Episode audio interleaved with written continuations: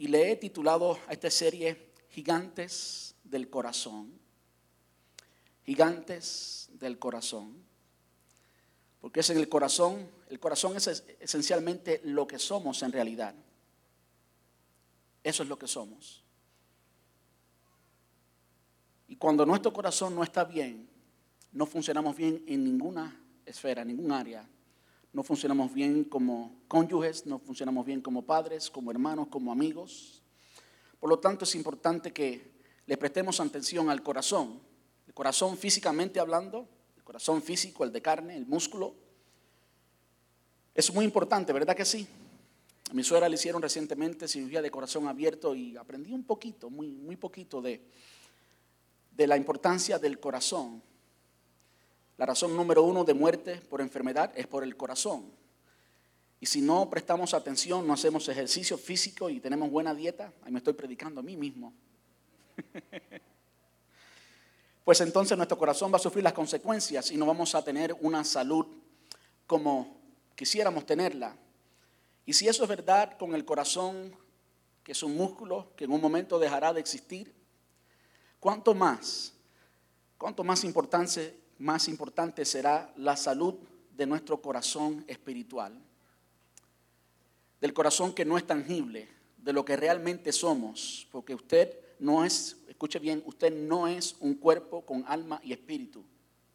Se piensa eso, que somos un cuerpo con alma y espíritu. No. Somos un alma con cuerpo y espíritu. La esencia está en el alma. De modo que el alma es sinónimo muchas veces del corazón. Y como decía, tenemos que cuidar el corazón y es por eso que eh, antes del Día de las Madres hemos tomado, vamos a tomar cuatro domingos para hablar precisamente del corazón y de los gigantes que hay en el corazón, aquellos que nos detienen, aquellos que no nos permiten disfrutar nada porque no estamos bien con nosotros mismos, aquellos que no permiten que lleguemos a lograr ciertas metas en nuestra vida, aquellos que no permiten que ni siquiera tengamos una buena relación con Dios a veces aquellos que a veces nos detienen en nuestra relación con nuestro cónyuge, con nuestro cónyuge, ya sea y con nuestro prójimo. Dije, pensé en prójimo y dije cónyuge. A ver si usted puede entender al pastor. en nuestra relación con nuestro prójimo, ya sea alguien de la familia, algún amigo, algún compañero, alguien que no es cristiano, si su corazón no está bien, usted no va a tener éxito. Y qué importante es que en la iglesia del Señor, donde el Señor Jesús está supuesto a tomar el trono de nuestros corazones, que hayan buenas relaciones, que hayan corazones sanos, que hayan corazones eh, saludables. ¿Cuántos dicen amén a eso? De modo que ese va a ser el tema en cuatro, los cuatro próximos domingos y estaremos hablando hoy del gigante de las heridas en el corazón el gigante del yo, el gigante que miramos en el espejo, que muchas veces eh, el problema que, tiene, que tenemos no es ni siquiera externo, somos nosotros mismos, es nuestro orgullo, es nuestra arrogancia a veces. Y cuando una persona está sentada en el trono de su corazón y no es Dios quien está centrado en el trono de ese corazón, pues consecuentemente eh, usted no va a experimentar la mejor salud eh, del corazón. Tercero, la depresión. Y cuarto, el temor. Heridas hoy, el yo, el domingo próximo, depresión y temor son los próximos temas, los gigantes o algunos de los gigantes del corazón. Puede quedarse sentado, pero quiero simplemente por eh, basar el, el tema y el sermón en un pasaje bíblico. Si pueden ir conmigo a sus Biblias, al Salmo 143, versículo Salmo 147, versículo 3. Salmo 147, versículo 3, versículo muy pequeño, pero que nos dice una verdad tan grande y es lo que Dios nos quiere decir hoy. Dice, Él, hablando de Dios, Él sana a los de corazón quebrantado y les venda las heridas. ¿Cuántos dicen amén? Él sana a los de corazón quebrantado y les venda las heridas. Ayúdeme a orar. Padre, te damos muchas gracias por todo lo que hemos podido experimentar hoy aquí, Señor, en este precioso templo, a poder cantarte, poder orar y recibir a los hermanos que se bautizaron, el hermano Juan que tomó la, la certificación, el estudio, Señor, para prepararse como líder. Muchas gracias. Ahora, Señor, nos disponemos a estudiar tu palabra. Te rogamos, Señor, que tú abras nuestros corazones. Tú enseñas en tu palabra que ella es viva y eficaz y más cortante que toda espada de dos filos y penetra hasta partir el alma y el espíritu, las coyunturas y los huesos y discierne, tu palabra discierne los pensamientos y las intenciones del corazón. Te rogamos, Señor, que lo hagas así en esta tarde, que quites cualquier distracción, que nos ayudes a vencer cualquier cosa que intente obstaculizar, Señor, que tu palabra caiga en buen terreno, limpia nuestro corazón, de modo que tu palabra penetre y allí, Señor, produzca vida para tu gloria y para tu honra. En el dulce nombre de Cristo Jesús. Gracias, papá. Amén. Y amén. Gracias, Señor.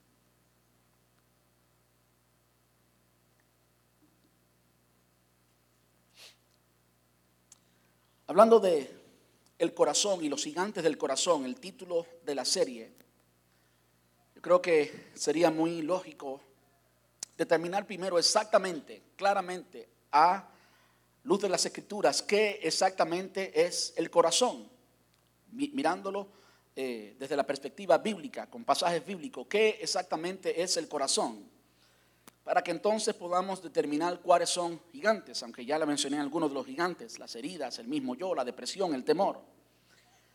Pero antes quiero que miremos exactamente qué es el corazón. Así le invito a que vaya conmigo a Mateo capítulo 9, versículo 4.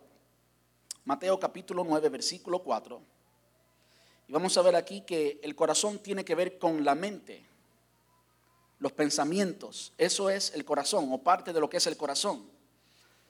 Así que cuando hablamos del corazón estamos hablando de nuestros pensamientos, de nuestra mente. Jesús sabía que lo que ellos estaban pensando, así que les preguntó, ¿por qué tienen pensamientos tan malvados en el corazón?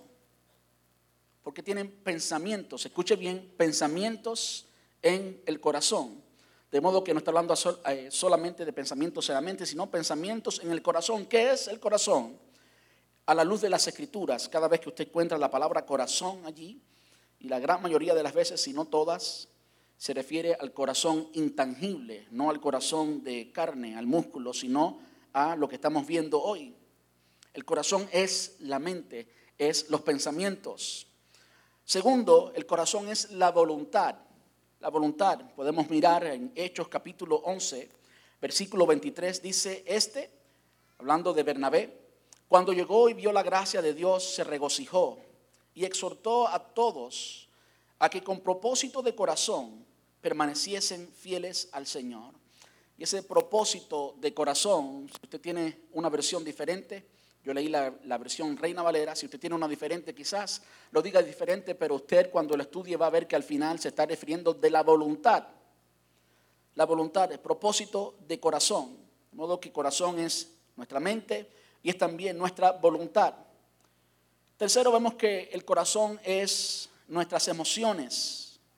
Juan capítulo 16, versículo 22 dice, también vosotros ahora tenéis tristeza pero volveré a ver y se, y se gozará vuestro corazón y nadie os quitará vuestro gozo.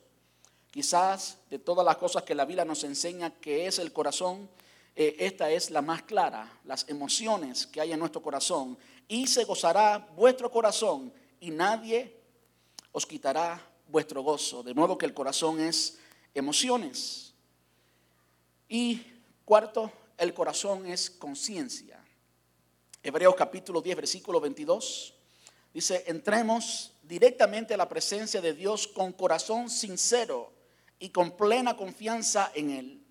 Pues nuestra conciencia pues nuestra conciencia culpable ha sido rociada con la sangre de Cristo a fin de purificarnos y nuestro cuerpo ha sido lavado con agua pura.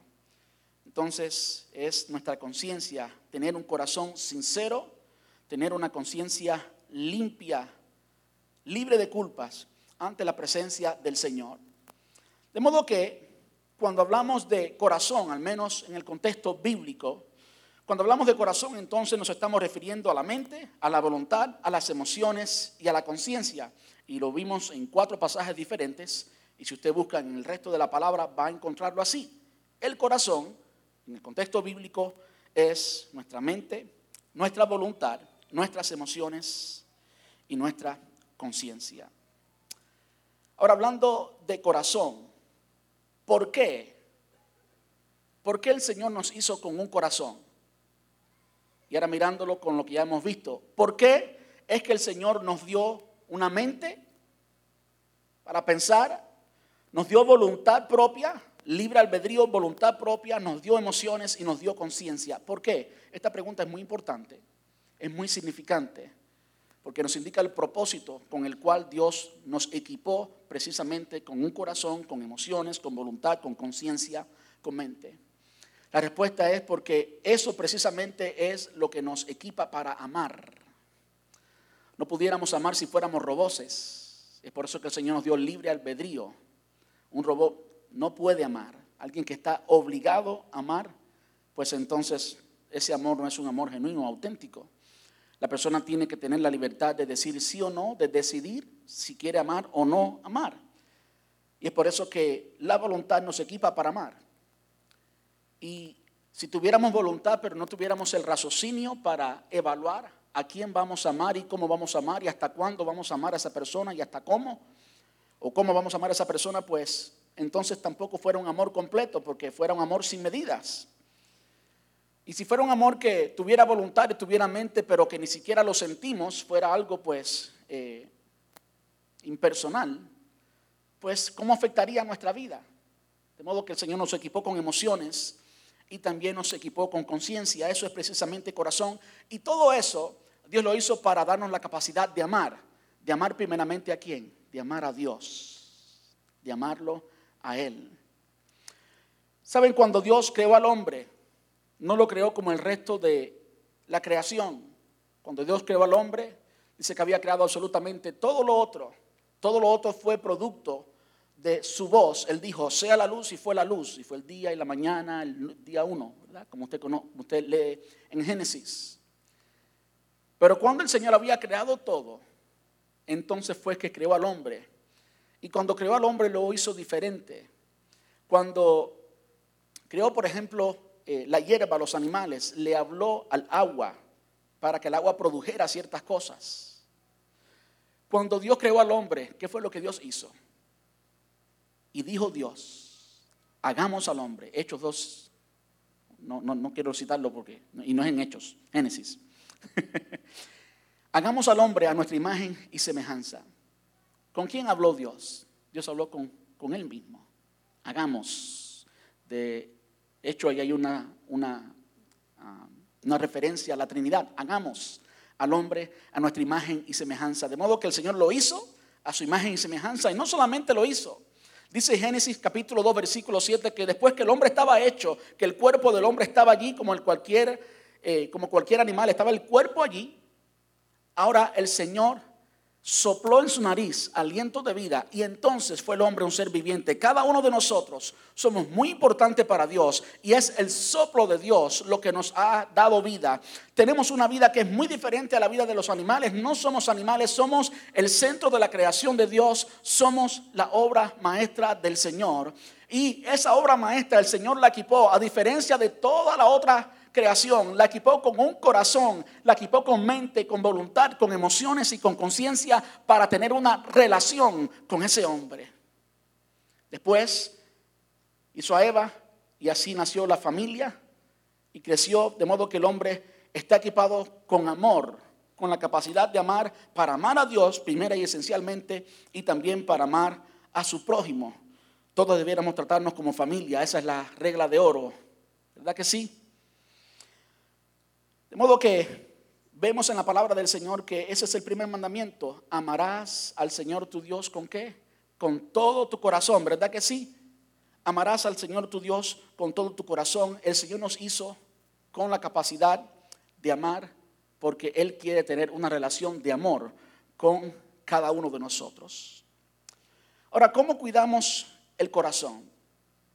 En cada uno de estos sermones, el de hoy y las próximas eh, tres semanas, vamos a ver eh, estas cuatro características o cuatro formas, cuatro cosas que podemos hacer, que la Biblia nos dice que podemos hacer para sanar el corazón, para vencer a los gigantes del corazón. Y vamos a ver cómo podemos aplicar cada una de ellas para vencer a cada uno de estos gigantes. Ellas son una entrega, una rendición constante, es importante, muy importante. El corazón no se sana solo. Cuando alguien es afectado emocionalmente, cuando su corazón, y creo que todo el mundo entiende lo que eso significa, cuando usted es afectado, cuando su corazón es afectado, hay que hacer algo. No se sana solo, hay que hacer algo. Y lo que la palabra nos enseña que debemos hacer es tener una entrega, una rendición constante, creer de corazón, por supuesto creer lo que la palabra dice, ser sincero y tener una conciencia limpia y pedir al Señor que renueve nuestro corazón. Y vamos a verlo. Usted puede ir conmigo a 2 Corintios capítulo 3, versículo 15 al 16.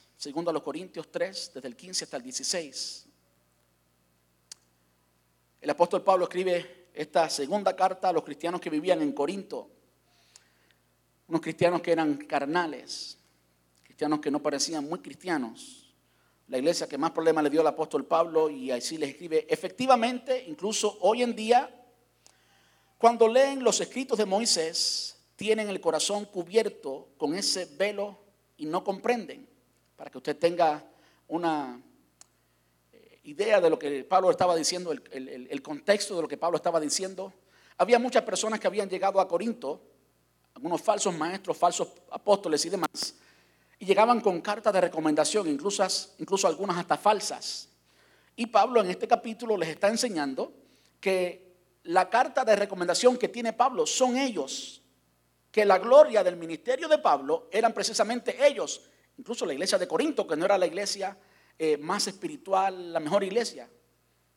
Y le estaba diciendo, escuche bien lo que le estaba diciendo, yo he predicado este pasaje varias veces y me encanta, porque le estaba diciendo a estos cristianos, que la gloria reflejada en ellos en ese momento era mayor que la gloria con la que bajó Moisés de el monte cuando el Señor le dio las tablas de la ley. La palabra enseña que su rostro brillaba por haber estado en la presencia del Señor y eh, a eso se refiere la gloria de ese momento, la gloria que radiaba Moisés. Y está diciendo que estos creyentes la gloria que veían en ellos, ahora usted tiene que pensar cómo es que estos creyentes lucían. No lucían como los mejores creyentes, pero aún así estaban en una faceta de gloria, estaban siendo transformados de gloria en gloria. Ese es el contexto de lo que Pablo está diciendo a esta iglesia. Y así les dice que tienen el corazón, versículo 15, tienen el corazón cubierto con ese velo y no comprenden. Está hablando de eh, los judíos, cómo tenían el corazón cubierto con un velo y no comprendían, no podían ver. El velo lo, tenía, eh, lo tenían ciegos. Después dice el versículo 16, en cambio, cuando alguien se vuelve, dice la nueva traducción viviente, cuando alguien se vuelve, la versión Reina Valera dice cuando alguien se convierte. La traducción en lenguaje actual dice cuando alguien se arrepiente y pide perdón, el Señor al Señor, el velo es quitado. De modo que una de las cosas que debemos hacer para sanar nuestro corazón, una de las cosas que podemos hacer siempre para vencer cualquier gigante en el corazón es simplemente ponerlo a las manos del Señor, ponerlo a los pies de Cristo. Hay dilema en tu corazón, hay odio en tu corazón, hay rencor en tu corazón, hay orgullo en tu corazón, hay cualquier gigante en tu corazón tráelo a los pies del Señor. Vuélvete al Señor. Regresa al Señor. Y en la mañana cuando te levantas y sientas que hay algo que no está bien, pues tráelo a los pies del Señor. Y si al pasar el día, pues tuviste alguna mala experiencia con alguien, pues en ese momento tráelo a los pies del Señor. Eso es una terapia que le voy a decir, no hay terapista que pueda hacer algo mejor para usted que precisamente eso. Hay algo que te está molestando, simplemente tráelo a los pies del Señor. Haz una entrega, una rendición constante. No dejes que tu corazón se enferme. No dejes que tu corazón se llene de ira. No dejes que tu corazón se llene de odio. No dejes que las raíces de amargura crezcan en tu corazón. Tráela al altar del Señor y allí, allí el Señor tratará con ellas. Eso es lo primero. Lo segundo que podemos hacer para vencer a cualquier gigante es creer de corazón. Mire como el apóstol Pablo le escribe a los cristianos en Roma y aquí el contexto es más acerca de la salvación. Yo quiero decirle que la salvación la adquirimos y después la vivimos, es una experiencia real. La salvación no es algo que se adquiere y después pues es como un objeto. No, no, no, no es algo impersonal, es algo que usted vive siempre. Y les digo esto porque el contexto de este pasaje, Romanos capítulo 10, es la salvación. Dice, si declaras abiertamente que Jesús es el Señor y crees en tu corazón, y crees en tu corazón, aquí es donde eh, eh, tiene que ver la mente, esta es la parte del corazón, crees en tu corazón, en tu corazón que Dios lo levantó de los muertos, serás salvo. Pues es por creer en tu corazón que eres declarado justo a los ojos de Dios. Es por creer en tu corazón que eres declarado justo ante los ojos de Dios y es por declarar abiertamente tu fe que eres salvo. Qué pasaje tan lindo para los que se bautizaron el domingo pasado. Hay algo que tenemos que hacer como creyentes para vencer cualquier gigante en nuestro corazón y es creer lo que la palabra dice. Yo le voy a decir uno de los problemas más grandes que existe en el corazón humano, en todo corazón humano, a veces es la falta de perdón. Si perdonáramos, si tuviéramos la capacidad y la práctica, la experiencia de perdonar como el Señor Jesús perdona, pues tuviéramos un corazón limpio, un corazón lleno de vida. Muchas veces, si algo nos detiene, es precisamente la falta de perdón. Y la falta de perdón, al menos en nosotros, viene porque recordamos la experiencia alguien nos hizo daño o tuvimos una experiencia eh, mala, sea cual sea, no tiene que ser con una persona, puede ser simplemente una experiencia, y cuando recordamos esa experiencia, entonces nos causa perdonar, o nos cuesta perdonar. No somos, y quiero aclarar esto, no somos como el Señor. En este punto de vista, el Señor dice que Él echa nuestros pecados en lo profundo de la mar y nunca más se acuerda de ellos. Entonces, a nosotros nos cuesta muchas veces creer eso, precisamente porque nosotros no tenemos la capacidad, a no ser que alguien tenga Alzheimer o algo así, de olvidar. O a no ser que usted se parezca al pastor que se le olvidan los nombres, pero cuando hay una experiencia que te marca, ¿verdad? Que usted recuerda. Y si la experiencia te marcó, te hirió, pues usted la recuerda, está fresquecita, está abierta todavía la herida, usted la recuerda una vez una y otra vez, una y otra vez. De modo que se nos hace difícil a veces eh, perdonar, olvidarlo. Y no quiero hablar mucho más del perdón porque es un tema muy, eh, muy complejo. Pero si algo debemos hacer es dar por sentado lo que la palabra dice. Es por eso que cuando usted eh, perdona en su corazón, debe confesarlo al Señor, debe hablarlo con Dios. Una de las terapias para que usted eh, eh, concrete el perdón en su corazón es simplemente venir en oración ante Dios, creerlo. Yo lo perdoné. No se me olvida, pero lo perdoné. No se me olvida, pero no lo traigo, no saco eso de allí. Allí se quedó. Yo le hice libre ante la corte celestial.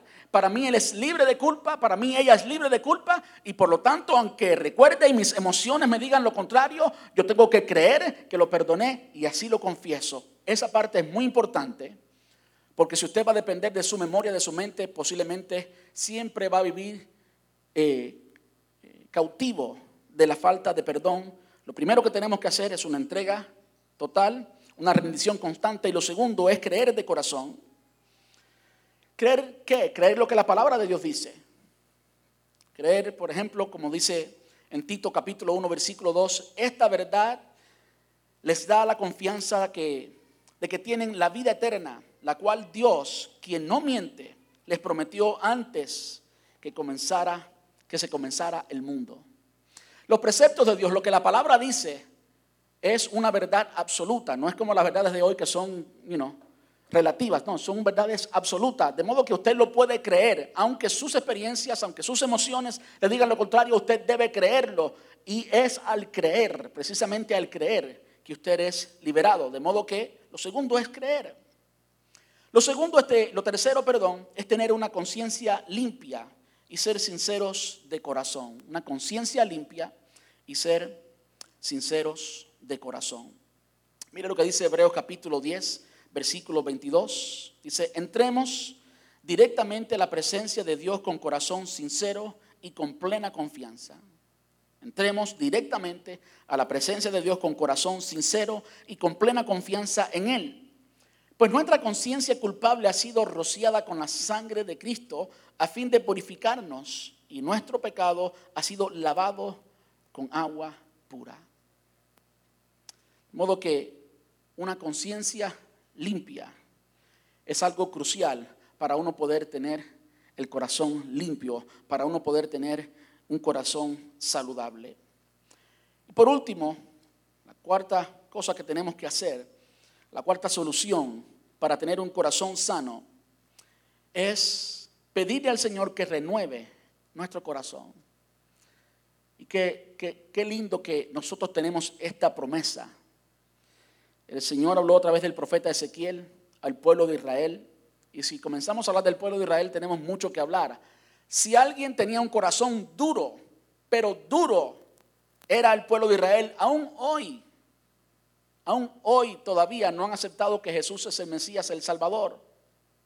Estoy hablando del pueblo en general, no solamente, no aquellos que ya se han convertido al cristianismo, por supuesto.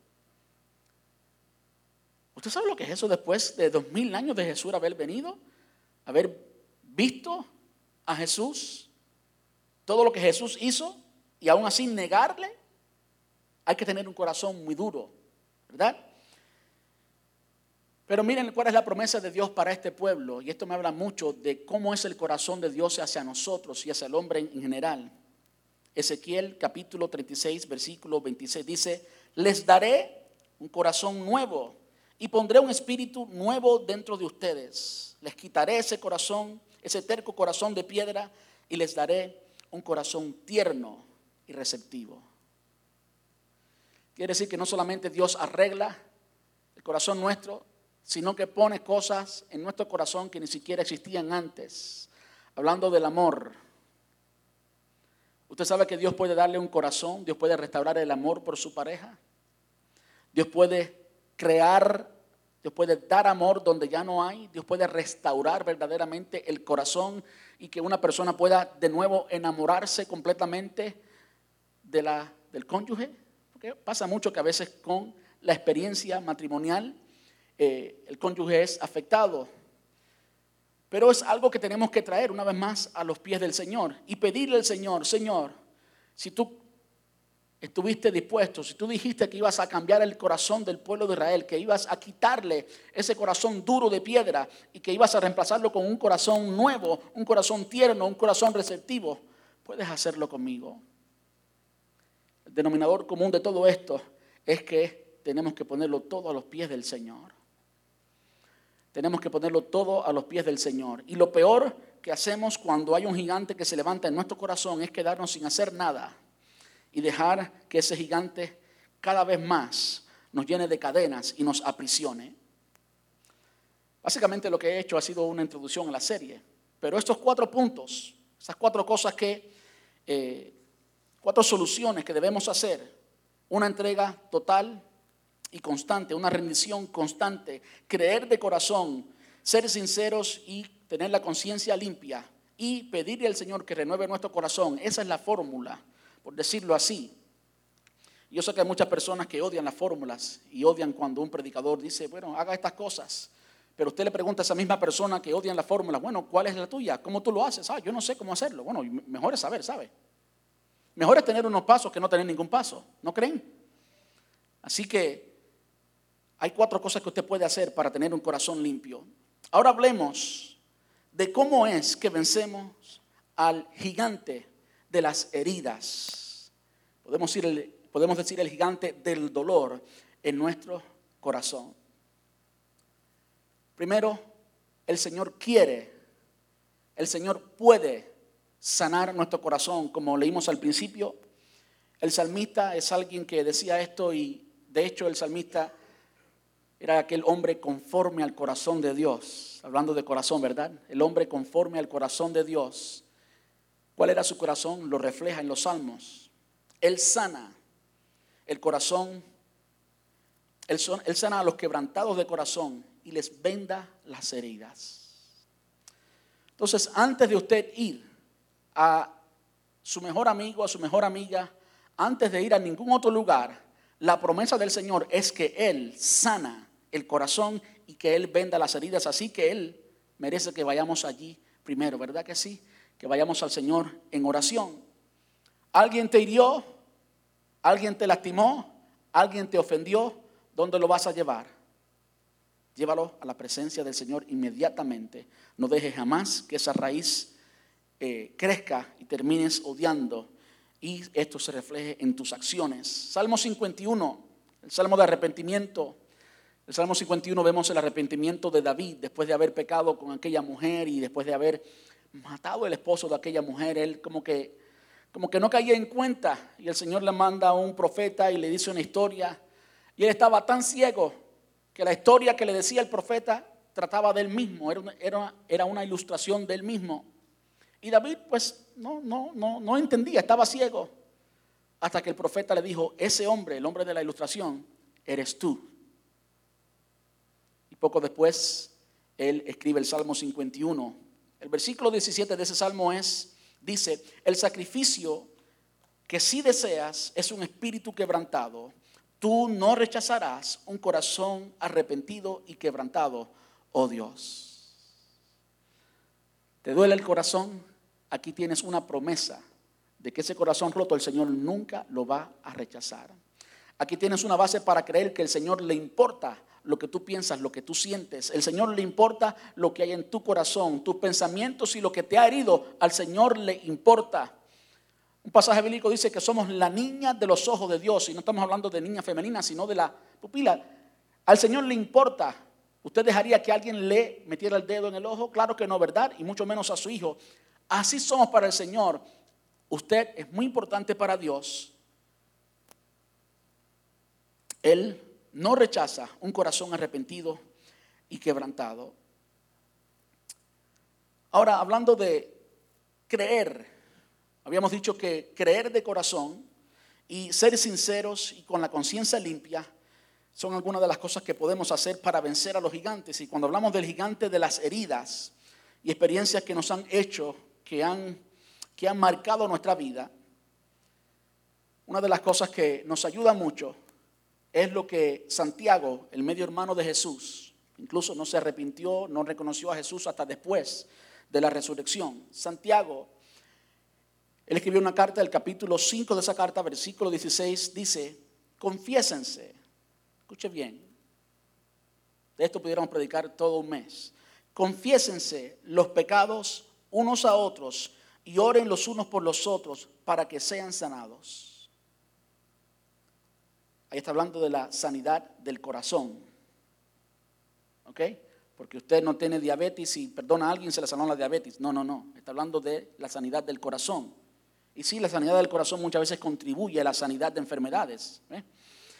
Eh, confiésense los pecados unos a otros y oren unos por otros para que sean sanados. Ahora escuche, la oración ferviente de una persona justa, de una persona que no tiene conflicto, de una persona que ha perdonado, la oración ferviente de una persona justa tiene mucho poder y da resultados maravillosos.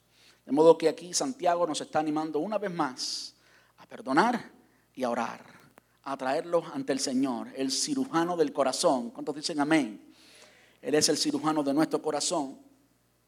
De modo que eh, es algo que tenemos que creer de todo corazón, tenemos que hacerlo en nuestros corazones para que entonces podamos experimentar completa libertad. ¿Cree usted que el Señor se equivoca? Muchas veces hay personas que quieren tener un corazón sano, un corazón limpio, un corazón libre, pero no están dispuestos a perdonar, a confesar sus pecados, a ir y decirle a la otra persona, perdóname, yo dije esto, yo hice esto, Y eso es muy necesario en la iglesia. Lo más fácil en la iglesia es decir a otra persona, ah, me siento así con fulano de tal. Pero lo que la palabra de Dios dice es que vayamos a fulano de tal y le confesemos nuestros pecados, confesemos nuestras ofensas. La rendición de cuentas es algo que no se practica mucho en la iglesia y de hecho es uno de los puntos, es una de las cosas que buscamos en los grupos. Usted sabe quién sabe el carácter cristiano que usted tiene, su esposa, su familia, ellos le conocen bien. Usted automáticamente siempre le está rindiendo cuenta a ellos, a su familia, a los que le conocen bien. De modo que esa rendición de cuenta, esa responsabilidad mutua es necesaria entre creyentes. Y lo más saludable es que vayamos a una persona y le digamos, mira, hice esto, hice aquello, perdóname. Y si te ofendieron, mira, me siento ofendido por lo que hiciste. No podemos esperar que las personas sean adivinos y que las personas adivinen cómo me siento. De hecho, voy a defenderme ahora. Usted no puede esperar que yo sea adivino porque la palabra enseña que los adivinos no entran al reino de los cielos, ¿sabe? Así que yo no soy adivino. Si usted se siente de cierta manera, usted es necesario que me lo diga y así en cualquier relación, ¿verdad que sí? Mire lo que dice primera de Juan, capítulo 3, versículos desde el 20 hasta el 21. Dice, aun si nos sentimos culpables, Dios es superior a nosotros o a nuestros sentimientos y Él lo sabe todo, hablando de la conciencia. ¿Cómo podemos purificar nuestra conciencia después que hemos hecho lo que debimos haber hecho? Ya usted hizo su parte. Si la hizo de corazón, si lo hizo de verdad, ya usted hizo lo que debía hacer. Entonces usted se perdona y usted sigue adelante. Usted tiene un corazón limpio. Y si su conciencia quiere volver a acusarle, aun si nos sentimos culpables, Dios es superior a nuestros sentimientos, a nuestra conciencia, Él lo sabe todo. Queridos amigos, si no nos sentimos culpables, podemos acercarnos a Dios con plena confianza. Es decir, una vez que hemos vencido eh, la conciencia y tenemos una conciencia limpia, una conciencia tranquila, pues eso nos ayuda a que entremos en la presencia de Dios, nos ayuda a que vivamos en libertad, nos ayuda a ser libres.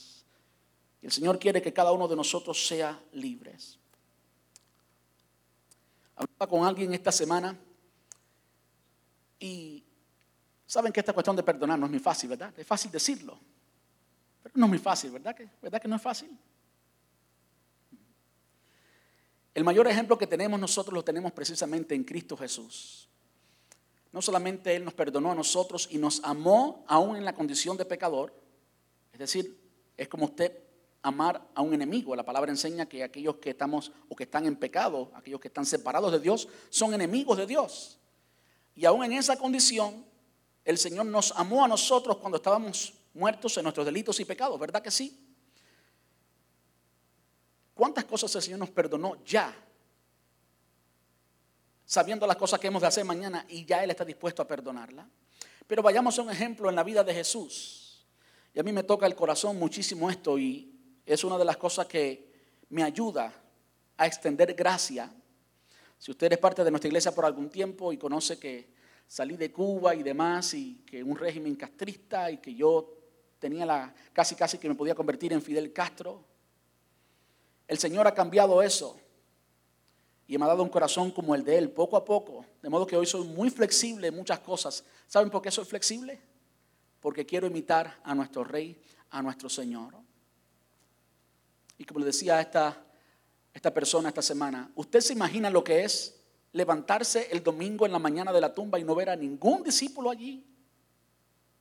Por favor, piénselo un, un segundo. Usted hizo milagros que nunca nadie hizo. Hizo tantos milagros, como dice Juan, que no se podían escribir en los libros de aquel entonces. Sanó a tanta gente, alimentó a tanta gente, perdonó a tanta gente, enseñó a tanta gente y se levantó el domingo por la mañana, como había dicho, y no hay nadie esperándole. Todos habían, regresado a hacer lo que hacían antes.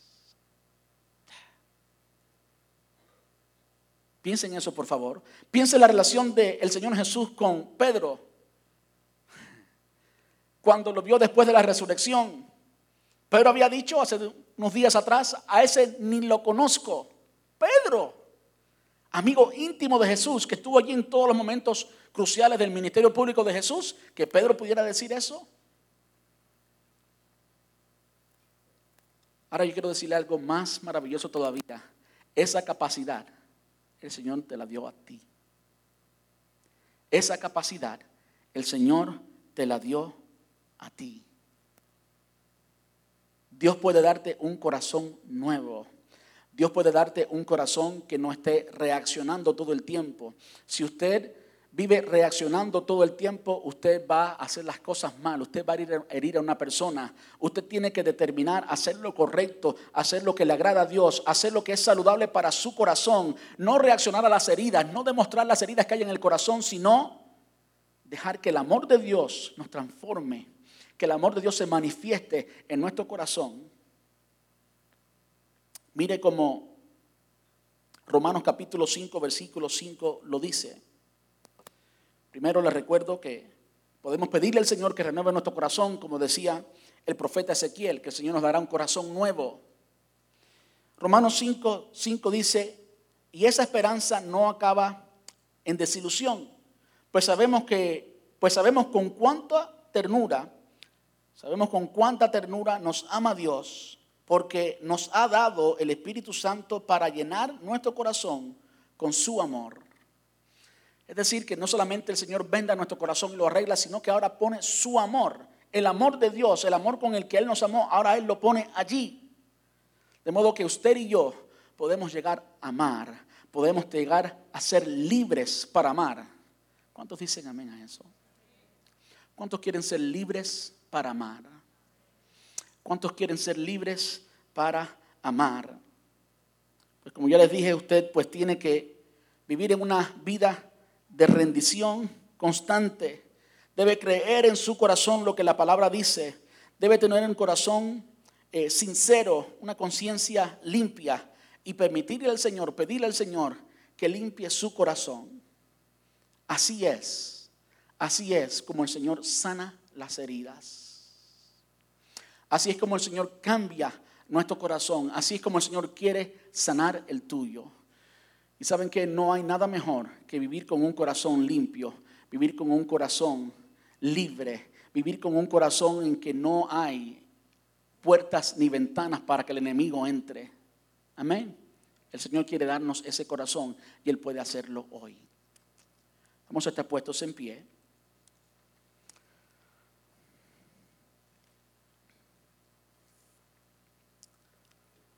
Yo no sé cuántos se llevan algo para la casa. Yo quise dar algo práctico, que entendiéramos bien exactamente qué es el corazón, que se trata de la mente, de nuestros pensamientos, de la voluntad, de las emociones y de la conciencia. Y que todo gigante que se levanta en nuestro corazón, esto es en nuestras emociones, nuestra voluntad, nuestra conciencia y nuestra mente, puede ser vencido. Y usted tiene el poder, usted tiene el poder para vencer ese gigante. ¿Y cómo lo vence? como ya les dije, trayendo, sea lo que sea, ese gigante a los pies del Señor. No espere dos días, no espere tres, no espere años, tráigalo ya a los pies del Señor. Después tiene que creer lo que la palabra dice, crea en su corazón. Debe tener fe. La fe es contraria muchas veces a la vista. ¿Y saben qué?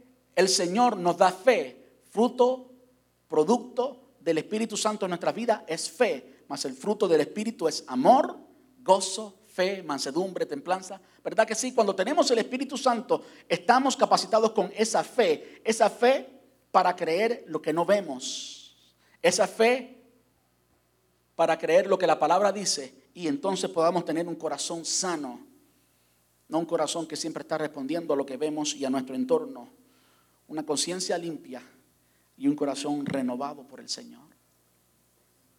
No sé cuánto conocen esa canción tan hermosa de Marcos Witt que dice, renuévame Señor Jesús, ya no quiero ser igual. Saben que muchas veces cantamos eso y como cristianos, aquellos que somos cristianos ya por mucho tiempo, a veces no lo cantamos diciéndolo.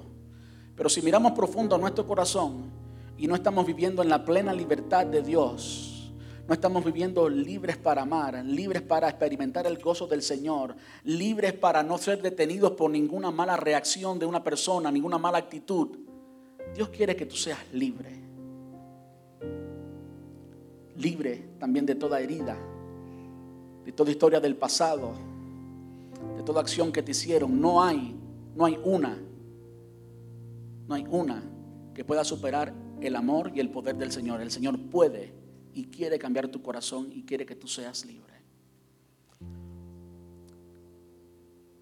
Así que yo quiero en esta tarde dejarles a ustedes la decisión.